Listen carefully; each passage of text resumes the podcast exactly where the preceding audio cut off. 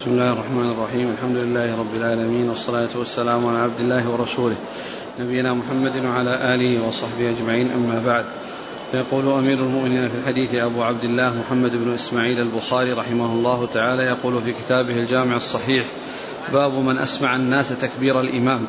قال حدثنا مسدد قال حدثنا عبد الله بن داود قال حدثنا الأعمش عن إبراهيم عن الأسود عن عائشة رضي الله عنها أنها قالت لما مرض النبي صلى الله عليه وسلم مرضه الذي مات فيه أتاه يؤذنه بالصلاة.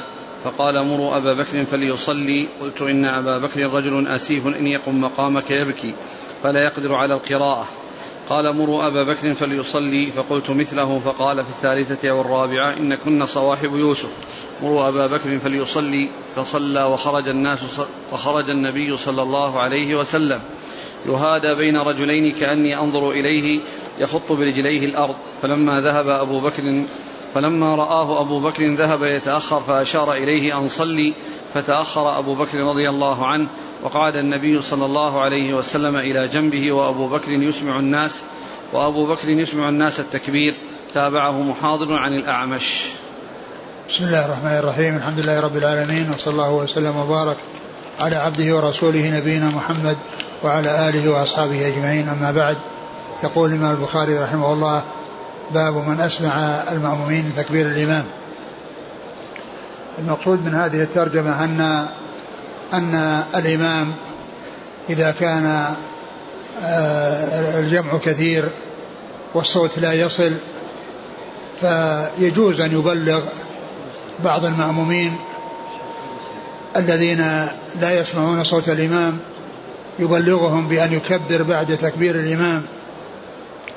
ف وأورد حديث حديث هذا الحديث عن عائشة رضي الله عنها في مرض الرسول صلى الله عليه وسلم وأنه لما مرض عليه الصلاة والسلام وثقل لم يتمكن من الخروج أمر أو قال مروا أبا بكر فليصلي بالناس. فروجع في ذلك وكرر وفي كل مرة يقول مروا أبا بكر فليصلي بالناس.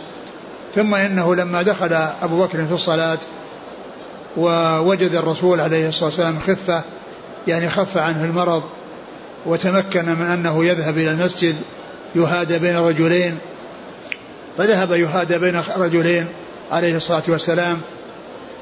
ولما أحس أبو بكر بالرسول صلى الله عليه وسلم ذهب يتأخر فأشار إليه أن يبقى مكانه وجلس الرسول وأجلس الرسول عليه الصلاة والسلام بجوار أبي بكر عن يساره فكان الرسول عليه الصلاة والسلام هو الإمام بعدما دخل في الصلاة وصار بجوار أبي بكر وأبو بكر رضي الله عنه كان هو الإمام في البداية ولكنه بعدما دخل الرسول عليه الصلاة والسلام صار هو الإمام وصار أبو بكر بجواره واقفا بجواره والنبي صلى الله عليه وسلم جالس فكان الرسول عليه الصلاة والسلام يكبر وأبو بكر يبلغ يبلغ تكبير رسول الله صلى الله عليه وسلم.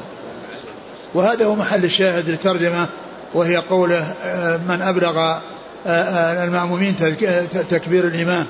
يعني أن أنه عند الحاجة إلى ذلك بأن يكون صوت الإمام يعني منخفضا أو أن الجمع كثير والصوت لا يصل إلى الناس فإن فإن لبعض المأمومين أن يبلغ وأن يكبر بتكبير الإمام حتى يسمعه الناس البعيدين فيقتدون فيأتمون بالإمام ويكون أحد المأمومين هو الذي يبلغهم. الحاصل أن البخاري رحمه الله أورد هذا الحديث بطوله للاستشهاد به على أنه عند الحاجة فإن المأموم يبلغ المأمومين تكبير الإمام. وهذا هو الذي حصل من أبي بكر رضي الله عنه حيث كان الرسول صلى الله عليه وسلم يكبر وأبو بكر يكبر بتكبيره والمأمومون يسمعون تكبير أبي بكر أبي بكر رضي الله عنه فيكبرون. نعم. قال حدثنا مسدد عن عبد الله بن داود الخريبي نعم. عن الأعمش عن إبراهيم. النخعي. عن الأسود. نعم النخعي. عن عائشة. نعم. قال تابعه محاضر عن الأعمش. نعم. محاضر بن المورع. نعم. قال رحمه الله تعالى باب الرجل يأتم بالإمام ويأتم الناس بالمأموم. ويذكر عن النبي صلى الله عليه وسلم ائتموا بي وليأتم بكم من بعدكم. قال حدثنا قتيبة بن سعيد قال حدثنا أبو معاوية عن الأعمش عن إبراهيم عن الأسود عن عائشة رضي الله عنها أنها قالت لما ثقل رسول الله صلى الله عليه وسلم جاء بلال يؤذنه بالصلاة فقال مروا أبا بكر أن يصلي بالناس فقلت يا رسول الله إن أبا بكر رجل أسيف وإنه متى ما يقم مقامك لا يسمع الناس فلو أمرت عمر فقال مروا أبا بكر يصلي بالناس فقلت لحفصة قولي له إن أبا بكر رجل أسيف وإنه متى يقم مقامك لا يسمع الناس فلو أمرت عمر قال إن كن لأنتن صواحب يوسف مروا أبا بكر أن يصلي بالناس فلما دخل في الصلاة وجد رسول الله صلى الله عليه وسلم في نفسه خفة فقام يهادى بين رجلين ورجلاه يخطان في الأرض حتى دخل المسجد. فلما سمع أبو بكر حسة ذهب أبو بكر يتأخر فأومى إليه رسول الله صلى الله عليه وسلم فجاء رسول الله صلى الله عليه وسلم حتى جلس عن يسار أبي بكر. فكان أبو بكر يصلي قائما وكان رسول الله صلى الله عليه وسلم يصلي قاعدا. يقتدي أبو بكر بصلاة رسول الله صلى الله عليه وسلم والناس مقتدون بصلاة أبي بكر رضي الله عنه. ثم ذكر هذه الترجمة باب باب المأموم. الرجل يأتم بالإمام ويأتم الناس بالمأموم. باب الرجل يأتم بالإمام ويأتم الناس بالمأموم. الرجل يأتم بالإمام. المقصود هنا في هذا في هذا الحديث أبو بكر يأتم بالإمام الذي هو رسول الله صلى الله عليه وسلم والناس يأتمون بأبي بكر بمعنى أن الرسول عليه السلام يكبر وصوته منخفض فيأتم به أبو بكر وأبو بكر يكبر بتكبيره ويبلغ الناس الذين وراءه فيأتمون بأبي بكر بمعنى أنهم يقتدون به فيكبرون إذا كبر ويقولون ربنا ولك الحمد إذا قال سمع الله لمن حمده وهكذا. إذا قال ربنا ولك الحمد الإمام يقول سمع الله لمن حمده والإمام يقول ربنا ولك الحمد. فيأتون بمثل ما يأتي به المأمون يأتون بمثل ما يأتي به المأموم. والإمام والمأموم يأتي بمثل ما يأتي بلفظ لا يأتي به الإمام أو بلفظ غير الذي أتى به الإمام وهو ربنا ولك الحمد. لأن الإمام يقول سمع الله لمن حمده ويقول ربنا ولك الحمد. لكن عندما يسمع المأموم سمع الله لمن حمده يقول ربنا ولك الحمد. يقول ربنا ولك الحمد. فهم يأتمون فهو يأتم برسول الله صلى الله عليه وسلم وأبو بكر والمأمون يأتمون بأبي بكر رضي الله عنه أي أنهم يسمعون صوته فيتابعونه. وهذا يدل على يعني والحديث يدل وأرد الحديث الطويل من طريق أخرى وهو مشتمل على ما ترجم له المصنف من جهة آه، اقتداء أبي بكر بالرسول صلى الله عليه وسلم واقتداء المأمومين بأبي بكر رضي الله عنه. ثم ذكر آه، قال ويذكر ويذكر عن النبي صلى الله عليه وسلم ائتموا بي وليأتم بكم من بعدكم. ويذكر عن النبي صلى الله عليه وسلم أنه قال ائتموا بي وليأتم بكم من بعدكم. ائتموا بي وليأتم بكم من بعدكم. وهذا الحديث آه، أورد آه، رواه مسلم في صحيحه رواه مسلم في صحيحه وفيه رجل ليس على شرطه على شرط البخاري وقد سبق أن مر أن أن الحافظ بن حجر يقول إنه استقرأ مثل هذه الصيغة التي هي صيغة يذكر التي هي صيغة التمريض وأنها أنه وجدها بالاستقراء يراد يريد بها معنيين. أحدهما أن يكون أن يكون الحديث أو يكون الأثر موقوف على الصحابي والثاني أن يكون فيها رجل ليس على شرطه. وقد سبق أن مر بنا الأثر الذي فيه يعني الأثر الذي فيه أن, أن عثمان رضي الله عنه قال إن صلاة من خير ما يفعل الناس فإن أحسنوا فأحسن معهم وإن أساءوا فاجتنب إساءتهم قال لنا. قال لنا هنا قال لنا. نعم. لا في حديث آخر مر بنا اللي فيه في صيغة التمريض. اللي في صيغة التمريض مر بنا قريبا وقال إن هذا من قبيل يذكر عن بلال أنه جعل أصبعيه في أذنيه. نعم هذا. ويذكر عن بلال أنه جعل أصبعيه في أذنيه. هذا نعم هذا من جنس هذا. أنه ليس على شرطه. الحاصل أن أن أن البخاري رحمه الله عندما يأتي بيذكر ليس مضطردا أنها للتمريض وإنما يكون الحديث صحيحا ولكنه ليس على شرطه. ولكنه ليس على شرطه. يعني فيه راو ليس على شرطه. وهنا فيه راو ليس على شرطه. ولكن الحديث صحيح. وعلى هذا فإن كلمة يذكر أو صيغة التمريض عند البخاري ليس معناها التمريض والتضعيف دائما وإنما يراد بها التضعيف ويراد بها غير التضعيف ولكنه يعني لا يكون فيه من يكون ليس على شرطه. ف ويذكر ويذكر أن عن النبي صلى الله عليه وسلم ويذكر عن النبي صلى الله عليه وسلم ائتموا بي وليأتم بكم من بعدكم. ائتموا بي وليأتم بكم من بعدكم. هذا الحديث جاء في مسلم. وفيه ائتموا بي وليأتم بكم ولا يزال قوم يتأخرون حتى يؤخرهم الله. ولا يزال قوم يتأخرون حتى يؤخرهم الله. ومعنى ذلك أن الذين حوله يشاهدونه ويفعلون مثل أفعاله وأولئك الذين وراءهم يفعلون إذا إذا إذا حصل منهم ال ال الركوع والسجود فإنهم يتابعونهم. وإذا كان صوت الإمام مسموعا فإنه عندما ينقطع صوت الإمام يتبعونه في الركن الذي ذهب إليه. فإذا كان ركع إذا انقطع صوته بقول الله أكبر فإنهم يركعون. وإذا انقطع صوته بقول سمع الله لمن حمده يرفعون. وإذا انقطع صوته عند السجود بالله أكبر فإنهم يسجدون. وهكذا. الحديث أوله؟ لا في قبلها يذكر تريدون ها؟ يذكر أوردها في باب قبل ذلك. قال ويذكر عن أبي موسى. قال كنا نتناوب النبي صلى الله عليه وسلم عند صلاة العشاء فأعتم بها. إيه. وقال الحافظ عليها مش قال؟ هذا ما جاء عند البخاري؟ كيف؟ نفس نفس الذي ذكر ويذكر. يعني أورد في مكان آخر عند البخاري أو, أو أنه عند غيره. قال سئل قال سيأتي موصولا عند المصنف مطولا بعد باب واحد. هذا هو نعم وكأنه لم يجزم به لأنه اختصر لفظه. نعم يعني أنه نعم أنه يأتي أنه إذا اختصر لفظه فإنه يأتي به أو رواه بالمعنى أو روي بالمعنى فإنه يأتي بهذه الصيغة. ولهذا قد يكون الحديث عنده ويأتي بهذه الصيغة مشيرا إلى حديث سيأتي ولكن غير هذا أتى بهذا التعبير لكونه اختصره أو أنه يكون عند غيره ولكن فيه من هو من ليس على شرطه. نعم.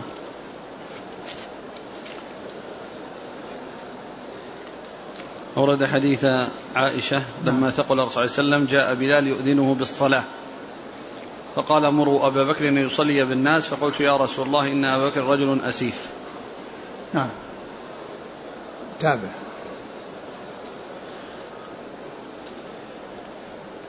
وإنه متى ما يقم مقامك لا يسمع الناس فلو أمرت عمر فقال مروا أبا بكر يصلي بالناس فقلت لحفصة. هذا مثل الذي قبله أن الرسول عليه الصلاة والسلام لما جاء بلال يؤذنه أو يطلب منه أن يأتي للصلاة قال مروا أبا بكر فليصلي بالناس. فرجع وقال مروا أبا بكر فليصلي بالناس ثم إن أنه آه، أبلغ أبا بكر أن يصلي بالناس فقال لعمر صلي صلي بالناس. وهذا يدل على أن أن النائب له أن ينيب غيره لأن الرسول عليه الصلاة والسلام فوض جعله هو الذي يصلي وأمر بأن يصلي ثم قال لعمر أبو بكر قال لعمر أن يصلي. فدل على جواز مثل ذلك أن من أنيب له أن ينيب أن من, من أنيب له أن ينيب لأن أبا بكر أراد من عمر أن يصلي وهو الذي أبلغ بأن يصلي. وقد قال الرسول عليه الصلاة والسلام مروا أبا بكر فليصلي بالناس. نعم. فقلت لحفصة قولي إن أبا بكر رجل أسيف وإنه, وإنه متى ما يقم مقامك لا يسمع الناس. وهذا وهذا الكلام الذي قال قالت عائشة لحفصة هذا كلام متقدم على يعني في في في الموضع. يعني على لأن هذا في بعدما انتهى الأمر وانتهت المحاورة وانتهى الأمر إلى أن أبو بكر يصلي قال لعمر. ولكن هذا الذي قالته حفصة يعني هذا عند محاورة محاولة عائشة بأن الرسول عليه الصلاة والسلام يصرف النظر عن أبيها ويجعل الأمر إلى غيره. فحفصة أيضا قالت مثل ما قالت عائشة والرسول عليه الصلاة والسلام بقي على ما أمر به وهو تكرار مروا أبا بكر فليصلي بالناس. وقد عرفنا فيما مضى أن الرسول عليه الصلاة والسلام آه، أن هذا فيه إرشاد إلى أولويته بالخلافة وأنه الأحق من بعده بالخلافة لأنه لأن لأن أبا بكر هو الذي كان ينوب عنه في الصلاة في حال صحته وفي حال مرضه في حال مرضه كما جاء في هذا الحديث وفي حال صحته كما في آه، الحالة التي ذهب ليصلح بين بني عمرو بن عوف آه، وقد جاء أنه إذا إذا حضرت الصلاة ولم يحضر فإنه فإن أبا بكر هو الذي يصلي. فكان أبو بكر عليه الصلاة والسلام رضي الله عنه هو الذي يصلي بالناس في حياته وفي مرض في في صحته وفي مرضه عليه الصلاة والسلام. وذلك مشعر بأولويته بالخلافة. ولهذا قال عمر يوم السقيفة رضيك رسول الله صلى الله عليه وسلم لأمر ديننا أفلا نرتضيك لأمر دنيانا؟ يعني رضيك للصلاة. أفلا نرتضيك للخلافة نعم. فقال صلى الله عليه وسلم إن كنا لأنتن صواحب يوسف. نعم. مروا أبا بكر أن يصلي بالناس فلما دخل في الصلاة وجد رسول الله صلى الله عليه وسلم في نفسه خفة فقام يهادى بين فلما رجلين دخل في الصلاة أبو بكر دخل في الصلاة. دخل إماما للمأمومين في الصلاة والرسول عليه الصلاة والسلام بعدما حصل أنه كلف أبا بكر بأن يصلي وبدأ أبو بكر بالصلاة وجد خفة. وكان هذا في أول الصلاة. وكان هذا في أول الصلاة يعني في الركعة الأولى. فجل فخرج يهادى بين رجلين رجلان تخط بالأرض لأنه لا يستطيع أن يمشي من من المرض.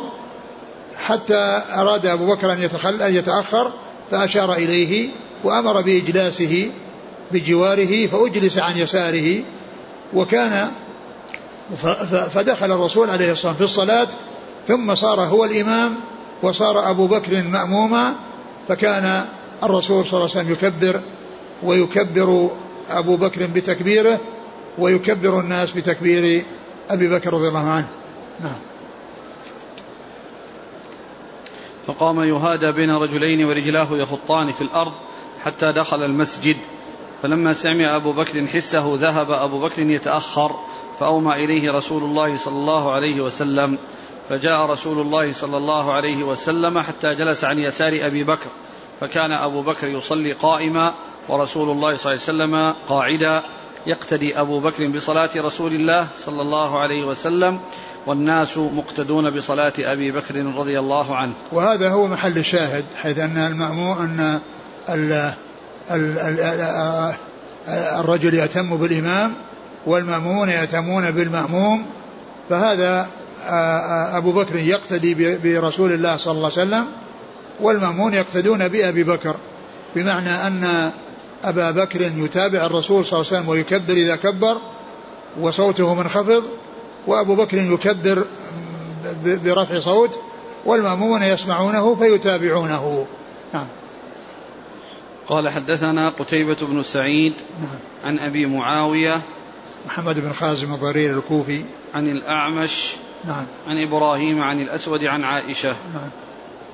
قال رحمه الله تعالى باب هل يأخذ الإمام إذا شك بقول الناس؟ قال حدثنا عبد الله بن مسلمة عن مالك بن أنس عن أيوب بن أبي تميمة السختياني عن محمد بن سيرين عن أبي هريرة رضي الله عنه أن رسول الله صلى الله عليه وسلم انصرف من اثنتين.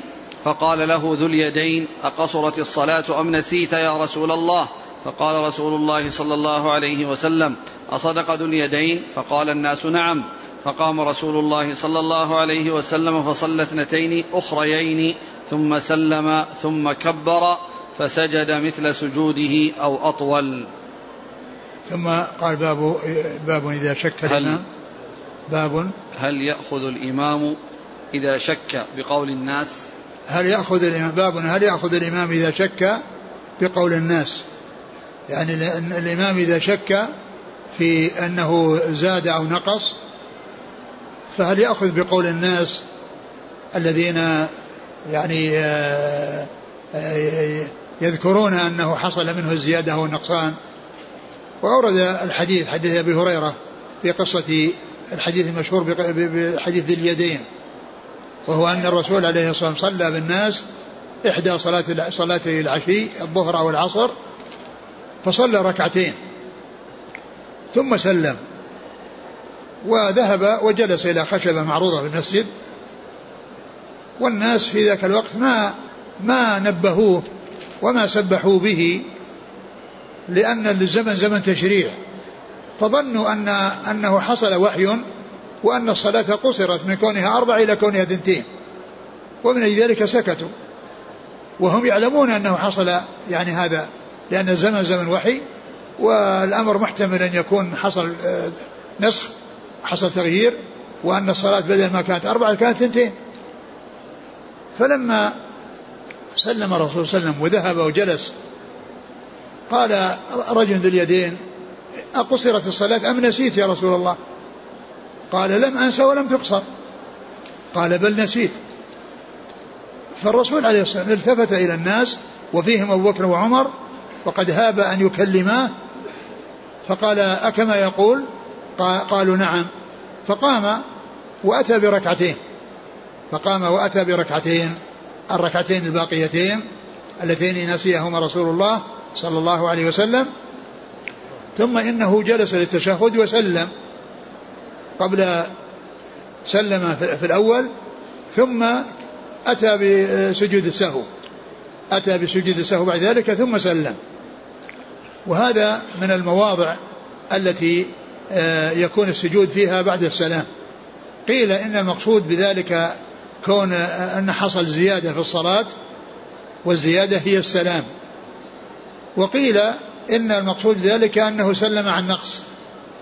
إذا كان إذا سلم عن نقص فإنه يفعل هذا الفعل بأن يأتي بالناقص ويأتي بعد ذلك بالتشهد ثم يسلم ثم يتشهد ثم يسجد للسهو ثم يسلم يعني بعد سجوده من السهو فيكون سلم مرتين مرتين قبل سجود السهو مرة قبل سجود السهو ومرة بعد سجود السهو. والمقصود أن البخاري رحمه الله أورد هذه الترجمة على أن الإمام إذا شك هل يأخذ بقول الناس؟ يعني أن أنه حصل منه يعني آه، نقص في الصلاة أو حصل زيادة في الصلاة. وهذا آه، وهذا الذي وقد حصل نظيره في أنه صلى الله عليه وسلم صلى خمسا أنه صلى خمسا ولما انصرف إلى الناس يعني قالوا له يعني وكانوا ما ما, ما نبهوه يخشون أن الصلاة زيد فيها لأن الزمن زمن تشريع. فاتجه إلى القبلة وسجد للسهو وسلم. عليه الصلاة والسلام. نعم. قال حدثنا عبد الله بن مسلمة قعنبي عن مالك بن أنس نعم. عن أيوب بن أبي تميم السختياني نعم. عن محمد بن سيرين عن أبي هريرة. نعم. قال حدثنا أبو الوليد قال حدثنا شعبة عن سعد بن إبراهيم عن أبي سلمة عن أبي هريرة رضي الله عنه أنه قال صلى النبي صلى الله عليه وسلم الظهر ركعتين فقيل صليت ركعتين فصلى ركعتين ثم سلم ثم سجد سجدتين. ثم ذكر حديث أبي هريرة من طريق أخرى وهو مثل مثل الذي قبله وفيه هنا تحديد آه، صلاة الظهر.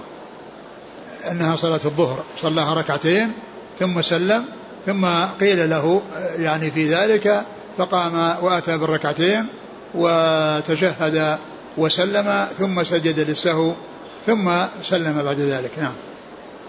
قال حدثنا أبو الوليد هشام بن عبد الملك الطيالسي. عن شعبة عن سعد بن إبراهيم. نعم. عن أبي سلمة عن أبي هريرة. أبو سلمة بن عبد الرحمن بن عوف. نعم. قال رحمه الله تعالى باب إذا بكى الإمام في الصلاة. وقال عبد الله بن شداد سمعت نشيج عمر رضي الله عنه وأنا في آخر الصفوف يقرأ إنما أشكو بثي وحزني إلى الله. قال حدثنا إسماعيل قال حدثنا مالك بن أنس عن هشام بن عروة عن أبيه عن عائشة أم المؤمنين رضي الله عنها أن رسول الله صلى الله عليه وسلم قال في مرضه مروا أبا بكر يصلي بالناس.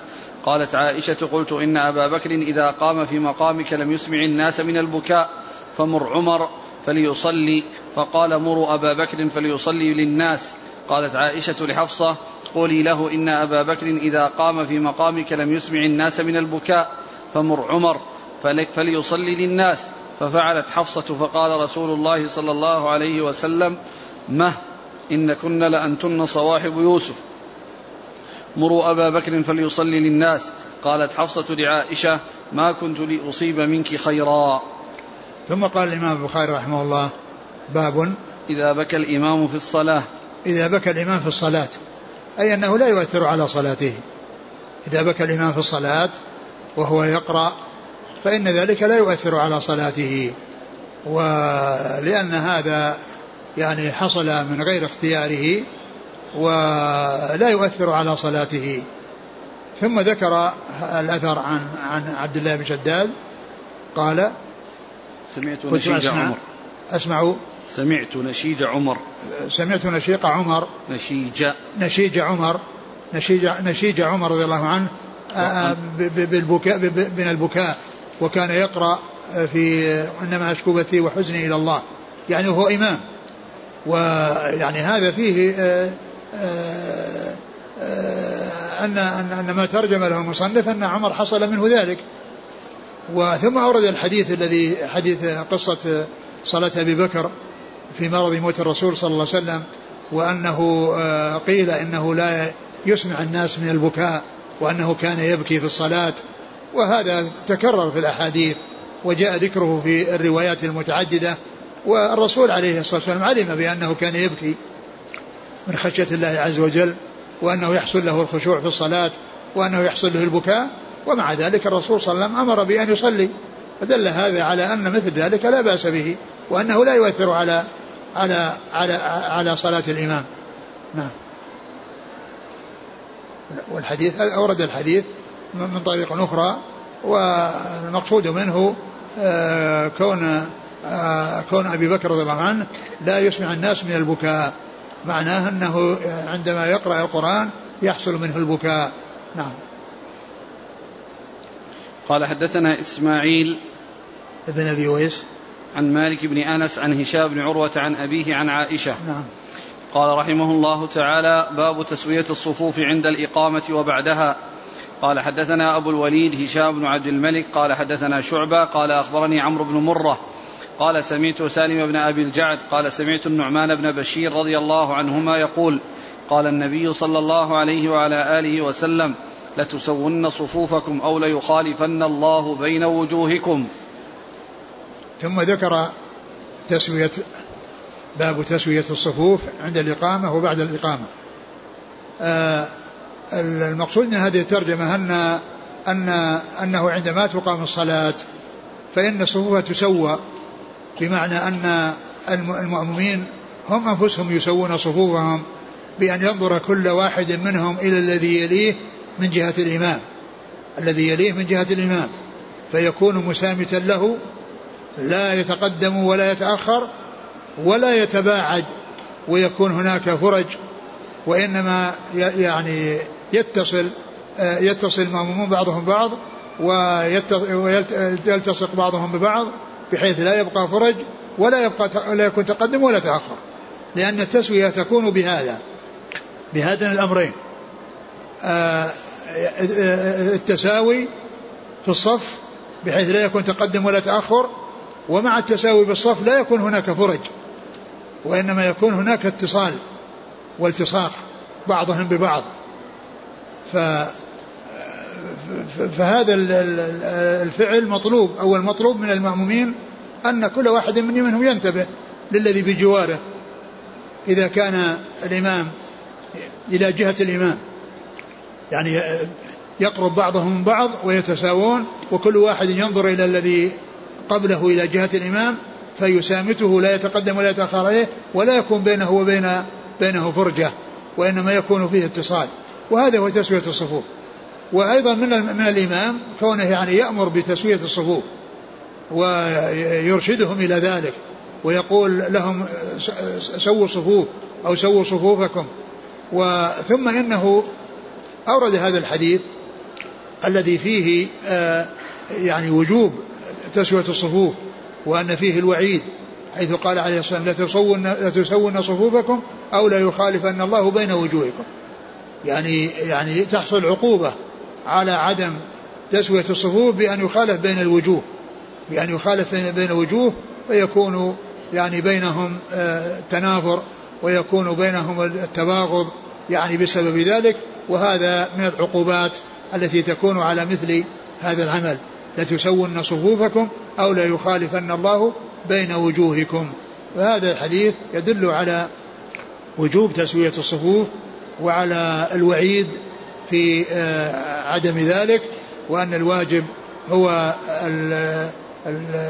التسوية وعدم آه، الإخلال بها بحيث يتساوى الصف بدون تقدم وتأخر وألا يكون فرج. نعم. ليخالفن الله بين وجوهكم. نعم بين قلوبكم. نعم. يخالف بين قلوبكم. هنا وجوهكم. هنا قال وجوهكم. نعم. في لفظ آخر. لكن إيش المعنى حينئذ يكون؟ المخالفة بين الوجوه. المخالفة بين الوجوه يعني آه، كونه يصير بينهم اختلاف في الوجهات واختلاف في يعني ومعلوم أن ذلك نتيجة لاختلاف القلوب. لأن هذا لأن الذي يحصل على الأعضاء إنما هو بسبب ما يقوم في القلب. لأن القلب إذا صلح صلحت الأعضاء بصلاحه وإذا فسد القلب فسدت الأعضاء بفساده كما قال عليه الصلاة والسلام ألا وإن في الجسد مضغة إذا صلح صلح الجسد كله وإذا فسدت فسد الجسد كله. فعند اختلاف القلوب يحصل اختلاف الوجهات واختلاف ال ال ال يعني وحصول يعني الأمور التي آه، آه، يحصل فيها آه، ضرر بين الناس. في اختلاف وجهاتهم وحصول العداوة والبغضاء يعني من بعضهم لبعض. قال حدثنا أبو الوليد هشام بن عبد الملك عن شعبة عن عمرو بن مرة عن سالم بن أبي الجعد نعم. عن النعمان بن بشير نعم. قال حدثنا أبو معمر قال حدثنا عبد الوارث كلام الحافظ بن حجر على على الحديث لتسون صفوفكم اللام لام القسم القسم مقدر ولهذا أكده بالنون المشددة. نعم. أو ليخالفن الله بين وجوهكم إن لم تستووا. نعم. والمراد بتسوية الصفوف اعتدال القائمين بها على سمت واحد أو يراد بها سد الخلل الذي في الصف. واختلف في الوعيد وكل منهما مطلوب. كل منهما هذا وهذا. سد الخلل وكونها على سمت واحد لا تقدم ولا تأخر. كل ذلك داخل تحت التسوية. نعم.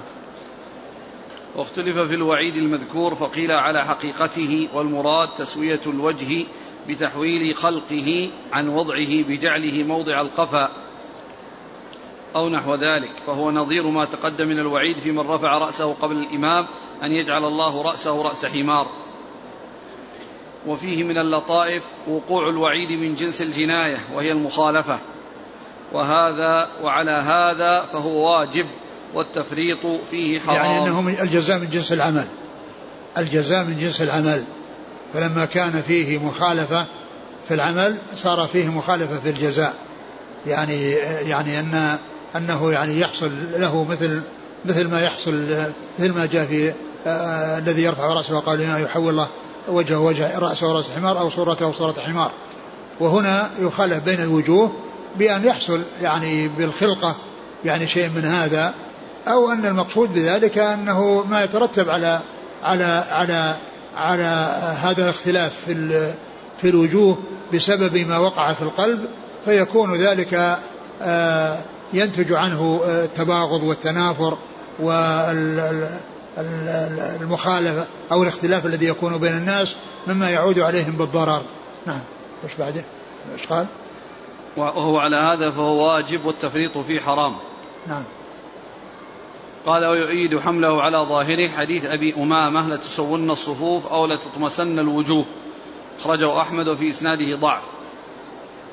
ولهذا قال ابن الجوزي الظاهر أنه مثل الوعيد المذكور في قوله تعالى من قبل أن نطمس وجوها فنردها على أدبارها. وحديث أبي أمامة أخرجه أحمد في إسناده ضعف ومنهم من حمله على المجاز. قال النووي معناه يوقع بينكم العداوة والبغضاء واختلاف القلوب. كما تقول تغير وجه فلان علي أي ظهر لي من وجهه كراهة. لأنه لأن مخالفتهم في الصفوف مخالفة في ظواهرهم. واختلاف الظواهر سبب لاختلاف البواطن. ويؤيده رواية أبي داود وغيره بلفظ أو ليخالفن الله بين قلوبكم. وقال القرطبي معناه تفترقون فيأخذ كل واحد وجها غير الذي أخذ صاحبه. لأن تقدم الشخص على غيره مظنة الكبر المفسد للقلب الداعي إلى القطيعة والحاصل أن المراد بالوجه إن حمل على العضو المخصوص فالمخالفة إما بحسب الصورة الإنسانية أو الصفة أو جعل القدام وراء وإن حمل على ذات الشخص فالمخالفة بسبب المقاصد أشار إلى ذلك الكرماني. ويحتمل أن يراد بالمخالفة في الجزاء. فيجازى المسوي بخير ومن لا يسوي بشر. نعم. قال حدثنا أبو معمر قال حدثنا عبد الوارث عن عبد العزيز عن أنس رضي الله عنه أن النبي صلى الله عليه وسلم قال أقيموا الصفوف فإني أراكم خلف ظهري. ثم ذكر هذا الحديث قوله أقيموا الصفوف فإني أراكم خلف ظهري يعني أنه يراهم من ورائه. وهذا من خصائصه صلى الله عليه وسلم يعني في الصلاة أنه يرى من وراءه كما كما يرى من أمامه عليه الصلاة والسلام. وقوى محل الشاهد منها أقيموا صفوفكم. يعني أقيموا أقيموها يعني سووها بحيث تكون مستوية مستقيمة لا اعوجاج فيها ولا تقدم ولا تأخر ولا تباعد ووجود فرج وإنما تكون مستوية. فأقيموا صفوفكم يعني سووها. يعني سووا صفوفكم وتكون معتدلة متساوية من غير من غير اختلاف فيما بينكم فيها. أقيموا صفوفكم فإني أراكم وراء ظهري. والحديث سبق أن مر يعني الحديث كون الرسول صلى الله عليه وسلم يراهم من وراء ظهره وأن هذا من خصائصه عليه الصلاة والسلام. ويعني ذكر بعض أهل العلم إذا كان الرسول عليه الصلاة والسلام قال إني أراكم من وراء ظهري وأن الصحابة يعلمون أن الرسول صلى الله عليه وسلم يراهم ولهذا فإنهم يحرصون على أن يؤدوا ما هو مطلوب منهم على التمام والكمال طاعة لله ورسوله صلى الله عليه وسلم والله تعالى مطلع عليهم والرسول صلى الله عليه وسلم أطلعه الله عليهم. أما غيرهم ممن آه، جاء بعدهم وممن لم تحصل لهم الصلاة مع الرسول صلى الله عليه وسلم فالله تعالى مطلع عليهم وهو مراقب لهم وعليهم أن يحرصوا على أن يكونوا في صلاتهم على التمام والكمال لأن الله لا يخفى عليه خافية. وأما في زمن الرسول صلى الله عليه وسلم فإن الرسول أيضا يعني أطلعه الله على فعل من يكون وراءه عليه الصلاة والسلام. نعم. قال رحمه قال حدثنا أبو معمر عبد الله بن عمرو عن عبد الوارث بن سعيد عن عبد العزيز بن صهيب عن أنس. نعم. قال رحمه الله تعالى باب إقبال الإمام على الناس عند تسوية الصفوف. قال حدثنا أحمد بن أبي رجاء قال حدثنا معاوية بن عمرو. قال حدثنا زائدة بن قدامة قال حدثنا حميد الطويل قال حدثنا أنس رضي الله عنه أنه قال أقيمت الصلاة فأقبل علينا رسول الله صلى الله عليه وسلم بوجهه فقال أقيموا صفوفكم وتراصوا فإني أراكم من وراء ظهري. ثم ذكر هذه الترجمة فقال باب إقبال الإمام على الناس على الناس. عند تسوية الصفوف. إقبال الإمام على الناس عند تسوية الصفوف.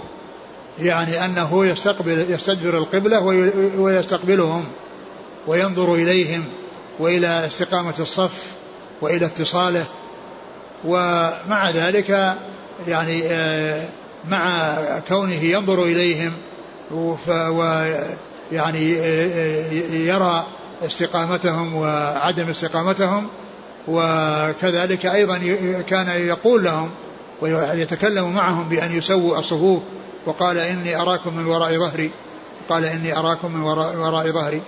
قال إيش؟ كان أقبل علينا بوجهه أقيمت الصلاة. فأقبل علينا صلى الله عليه وسلم بوجهه فقال أقيموا صفوفكم وتراصوا فإني أراكم من وراء ظهري. أقيموا صفوفكم وتراصوا فإني أراكم وراء ظهري. يعني الحديث السابق أقيموا صفوفكم فإني أراكم وراء ظهري. وهنا وتراصوا يعني يعني تأكيد للإقامة والإقامة يعني هي تسويتها وهذا فيه بيان يعني أن فيه تراص. بحيث لا يكون فرج. تراصوا يعني بحيث لا يكون فرج. نعم. قال حدثنا أحمد بن أبي رجاء نعم. عن معاوية بن عمرو نعم. عن زائدة بن قدامة نعم. عن حميد الطويل عن أنس. نعم. قال رحمه الله تعالى باب الصف باب الصف الأول. قال حدثنا أبو عاصم عن مالك عن سمي عن أبي صالح عن أبي هريرة رضي الله عنه أنه قال قال النبي صلى الله عليه وعلى آله وسلم الشهداء الغرق والمطعون والمبطون والهدم.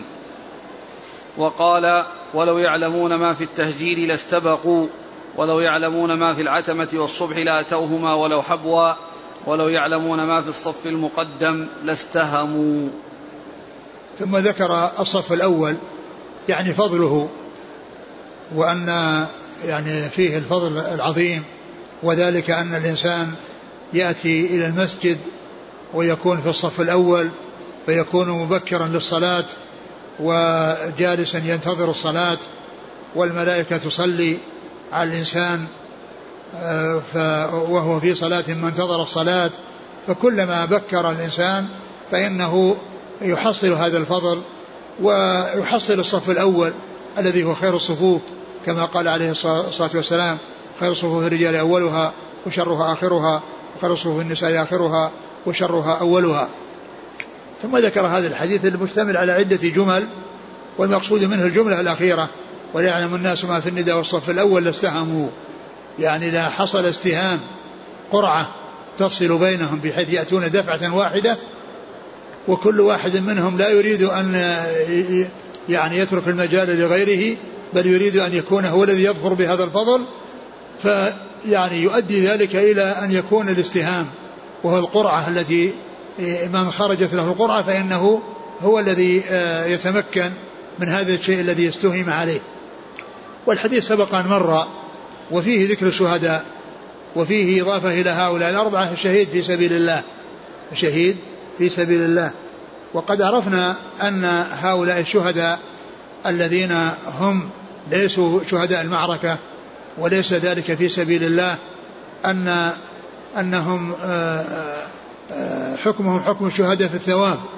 وأما بالنسبة للأحكام الأخرى فليسوا مثلهم فإنهم الشهداء يغسلون الشهداء شهداء المعركة يكفنون ويدفنون في ثيابهم ولا يغسلون وأما هؤلاء فإنهم يغسلون ويكفنون يكفنون.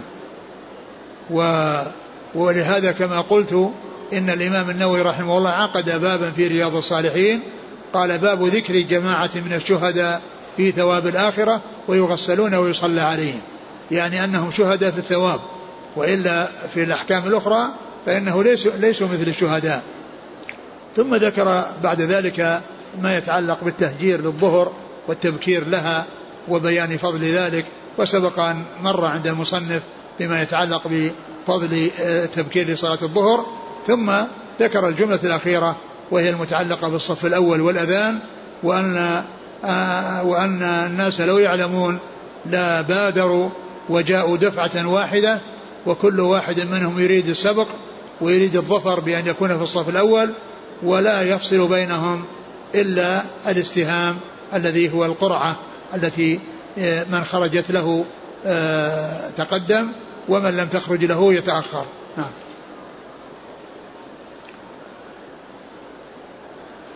قال حدثنا أبو عاصم. أبو عاصم هو الضحاك بن مخلد. عن مالك عن سمي. سمي مولى أبي بكر بن عبد الرحمن. نعم. عن أبي صالح عن أبي هريرة. عن أبي صالح ذكوان السمان. نعم.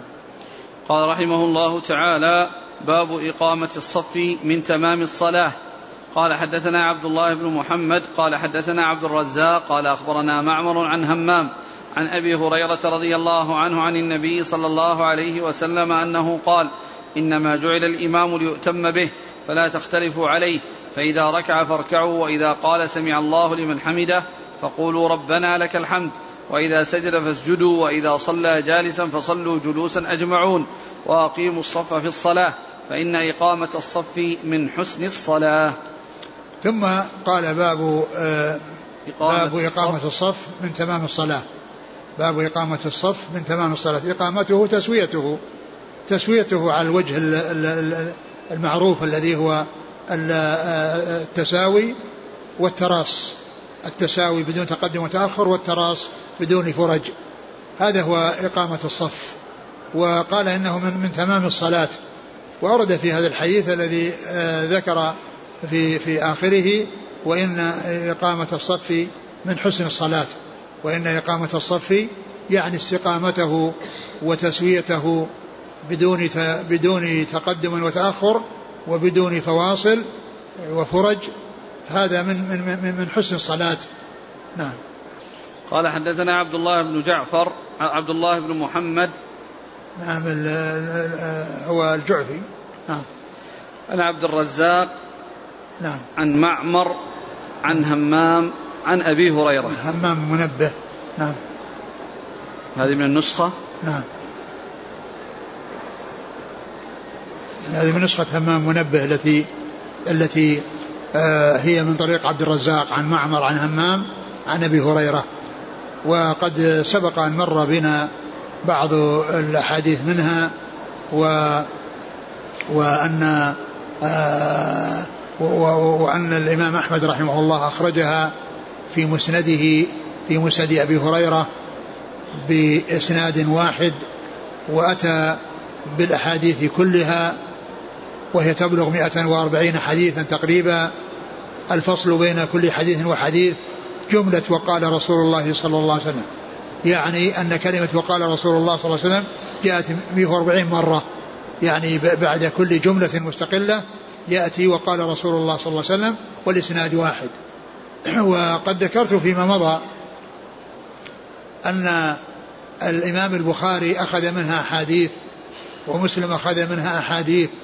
واتفقوا على إخراج أحاديث وانفرد بعضهم بإخراج أحاديث منها وهذا من الأدلة الدالة على أن البخاري ومسلم لم يستوعب الصحيح ولم يستوعب إرادة كل حديث صحيح ولم يشترط ذلك ولم يلتزم ذلك وإنما أخرج جملة كبيرة من الحديث صحيح ولم يقصدوا استيعابه لأنه لو كانوا قصدوا ذلك ما تركوا شيئا من هذه النسخة. وهي بإسناد واحد ومع ذلك أخذوا منها أحاديث. انتقوا منها أحاديث وتركوا أحاديث. فلو كان فلو كان التزم إخراج الصحيح ما ما ما أغفل شيئا من هذه النسخة. بل أتى بالأحاديث التي فيها كلها. وهي تبلغ 140 حديثا تقريبا.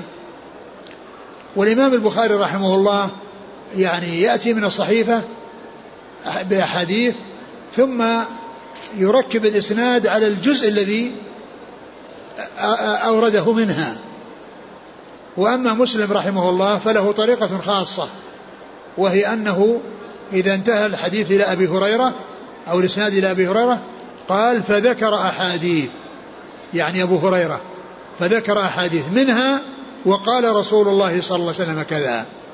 فهذا اللفظ يشعر بأن الذي أخذه إنما هو من أثناء الصحيفة وليس من أولها. أولها حديث نحن الأولون الآخرون. نحن الآخرون الأولون يوم القيامة. هذا أول حديث من الصحيفة فإذا جاء أول حديث يؤتى به لأنه متصل بالإسناد. لكن الأحاديث الغير متصلة البخاري يأتي بالإسناد ويأتي بأي قطعة من الحديث ويجعلها آه، مركبة عليه وأما مسلم فيأتي بهذه العبارة. وهذا من دقة الإمام مسلم وحسن تصرفه وحسن عنايته في الأسانيد والمحافظة على الصيغ التي تكون عليها. ولهذا يأتي يعني حدثنا فلان وفلان قال فلان أخبرنا وقال فلان حدثنا أو قال واللفظ, واللفظ لفلان وهكذا. لأنه يسوق الأسانيد الأحاديث في مكان واحد ولهذا يحتاج إلى أن يفعل مثل هذا الفعل. أما البخاري فإنه يقطع الحديث ويأتي به في مواضع متعددة. لكن مسلم رحمه الله طريقته آه، تشعر بأن الحديث من الصحيفة. إذا انتهى الحديث إلى أبي هريرة فقال فذكر أحاديث منها وقال رسول الله صلى الله عليه وسلم كذا. نعم. قال حدثنا أبو الوليد قال حدثنا شعبة عن قتادة عن أنس رضي الله عنه عن النبي صلى الله عليه وسلم أنه قال سووا صفوفكم فإن تسوية الصفوف من إقامة الصلاة. ثم ذكر الحديث يعني سووا صفوفكم فإن تسوية الصفوف من إقامة الصلاة. هنا قال من تمام الصلاة وهنا قال من إقامة الصلاة. يعني أن هذا مطلوب في الصلاة وأنه داخل تحت الإقامة التي آه، آه، قال الله عز وجل وأقيموا الصلاة وتكرر في القرآن وأقيموا الصلاة وكل ما يأتي في القرآن من ذكر الصلاة والأمر بها يعني يأتي ذكر الإقامة وكذلك في حديث الرسول صلى الله عليه وسلم ومن ذلك الإتيان بها في أركانها وشروطها وواجباتها ومستحباتها كل ذلك داخل تحت إقامة الصلاة. نعم.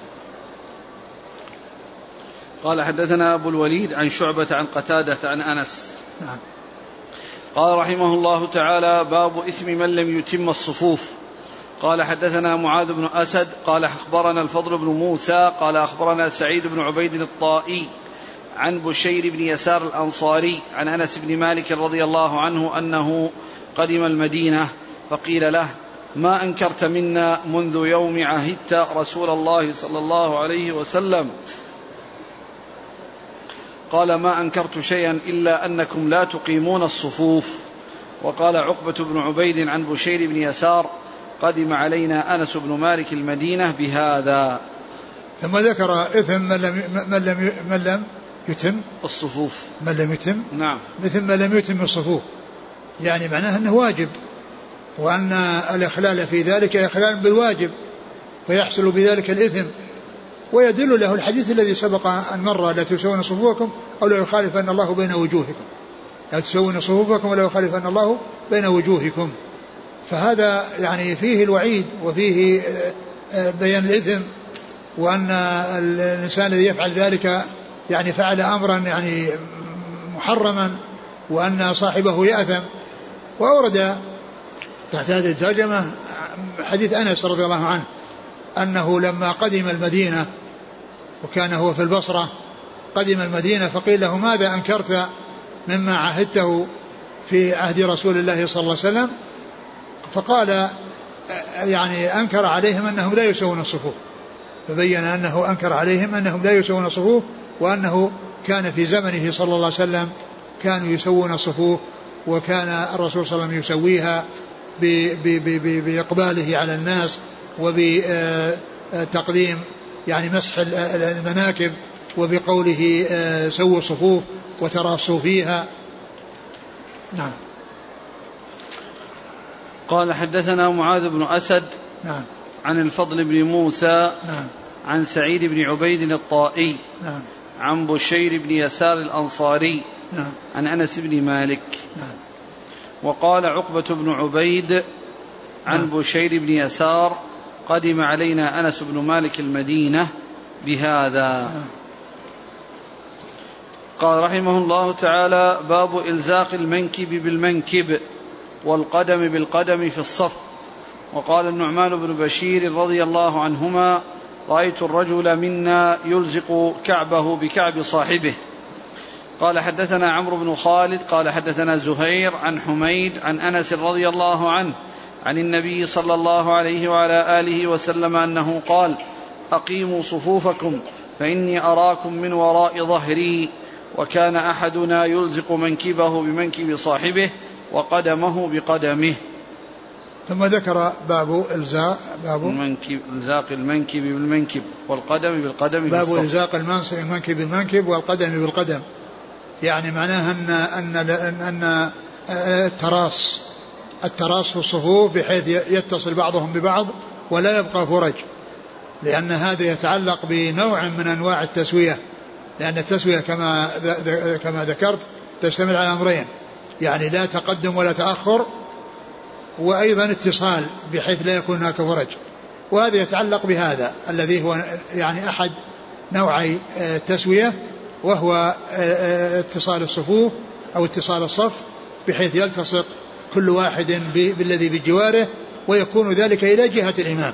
النظر إلى جهة الإمام. لا ينظر الإنسان إلى الجهة الأخرى التي هي جهة الإمام فإنما يكون الاتصال إلى جهة الإمام بحيث يعني يتقارب بعضهم بعض ويكون أسفله متصل بالأسفل والأعلى متصل بالأعلى. المناكب متصلة بالمناكب والأقدام متصلة بالأقدام.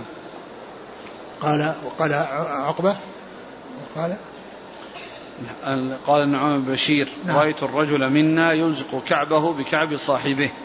رأيت الرجل منا يعني من أصحاب الرسول صلى الله عليه وسلم يلصق كعبه بكعب صاحبه بمعنى أن يكون هناك تقارب شديد وليس هناك فرج.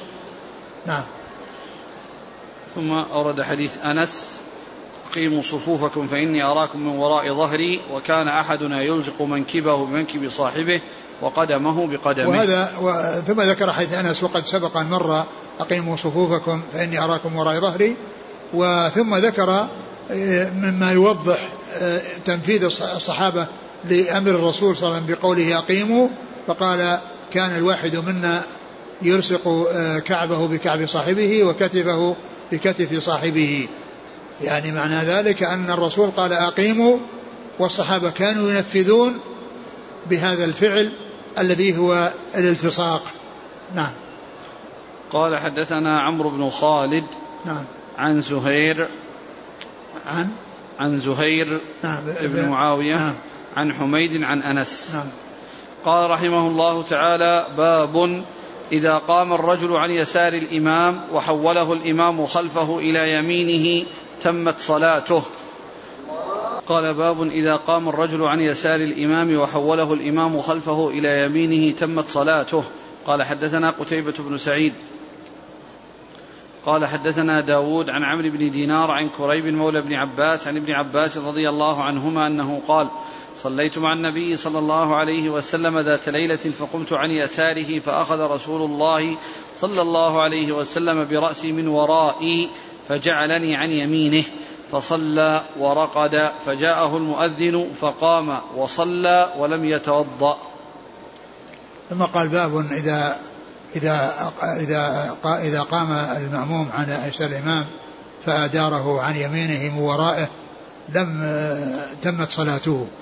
سبق أن مر ترجمة مشابهة للترجمة وهي أن المأموم إذا أدار الإمام, الإمام إذا أدار المأموم عن يساره إلى يمينه لم تفسد صلاتهما.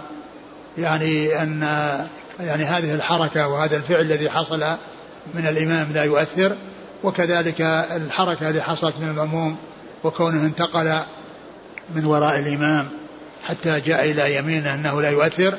وهنا ذكر أن من أدار المأموم على من وراء من, من ورائه أو من وراء ظهره وأتى به عن يمينه أن صلاته تصح. و لأن موقف الإمام موقف المأموم هو عن يمين الإمام والموقف عن عن عن اليسار عن يساره ليس بمشروع.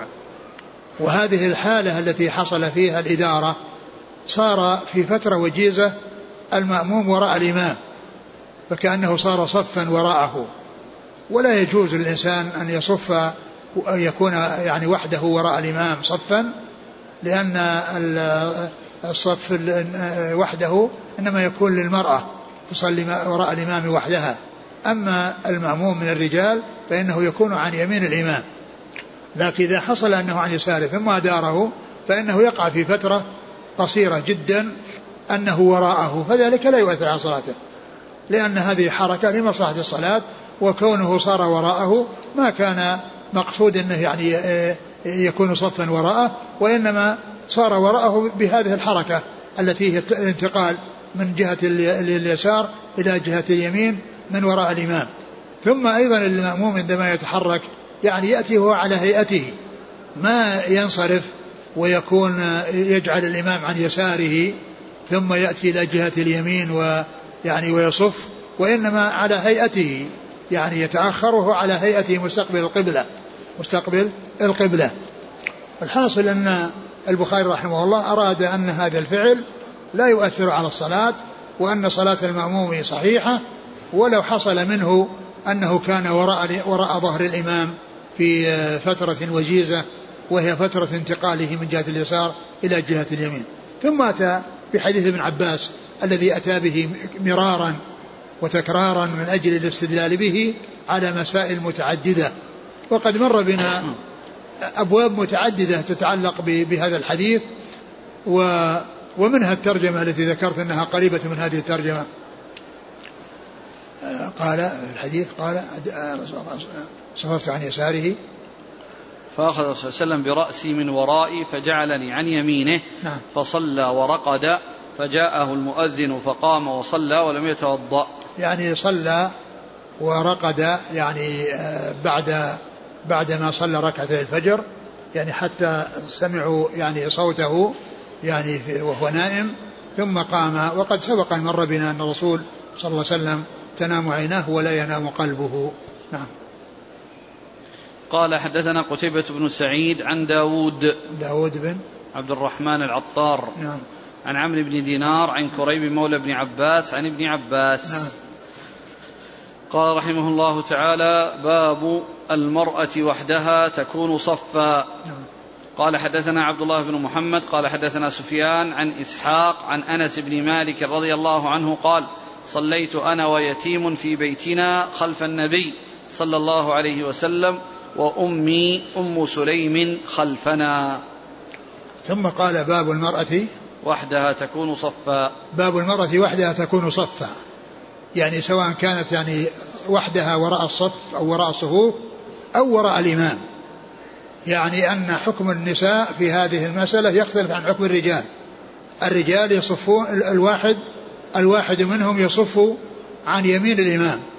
وأما المرأة فإنها تصف وراءه إذا كان ليس فيه إلا رجل وامرأة تصف وراءه ولا تصف بجواره. وإذا كان هناك صف من الرجال فإنها تصف وحدها. وراء الرجال. وقد أورد هذا الحديث الذي عن عن أنس أنه قال أنه صلى خلف رسول الله صلى الله عليه وسلم ومعه يتيم ويعني وأم وأمه يعني أم سليم خلفنا يعني أنها صفا وحدها. ما صفت معهم. ما صفت معهم وإنما صفت وحدها. فهذا يدل على أن حكم النساء يختلف عن حكم الرجال في هذه المسألة. والأصل هو التساوي بين الرجال والنساء في الأحكام إلا إذا وجد أدلة تدل على تمييز النساء عن عن عن الرجال في الأحكام وهذا منها. نعم. قال حدثنا عبد الله بن قوله يتيم يعني إنه يعني إنه مميز. المقصود بذلك الذي تصح مصافته هو المميز. أما الصغير الذي لا يميز فهذا وجوده مثل عدمه لأنه لا صلاة له ولا يؤمر بالصلاة و ولا ولا يؤمر بالصلاة لأنه لم يبلغ آه، سن السابعة.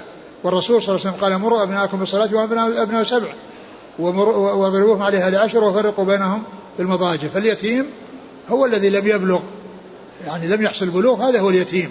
يعني يتيم أنه مميز تجاوز أو بلغ سن التمييز ولم يصل إلى سن البلوغ. نعم. قال حدثنا عبد الله بن محمد نعم. عن سفيان. عن عمن عن إسحاق. سفيان بن عيينة. نعم عن إسحاق. عن إسحاق عن أنس. إسحاق, إسحاق بن أبي طلحة نعم. إسحاق بن عبد الله بن أبي طلحة نعم. عن أنس بن مالك. يعني آه، إسحاق بن عبد الله هذا أنس عمه لأمه. عمه لأنه لأن عبد الله أبوه أخو أخو أنس لأمه. فهو يروي عن عمه لأمه نعم. قال رحمه الله تعالى باب ميمنة المسجد والإمام. والله تعالى أعلم وصلى الله وسلم وبارك على عبده ورسوله نبينا محمد وعلى آله وأصحابه أجمعين. جزاكم الله خيرا وبارك الله فيكم. ألهمكم الله الصواب ووفقكم للحق. شافاكم الله وعافاكم. نفعنا الله ما سمعنا. غفر الله لنا ولكم وللمسلمين أجمعين. آمين.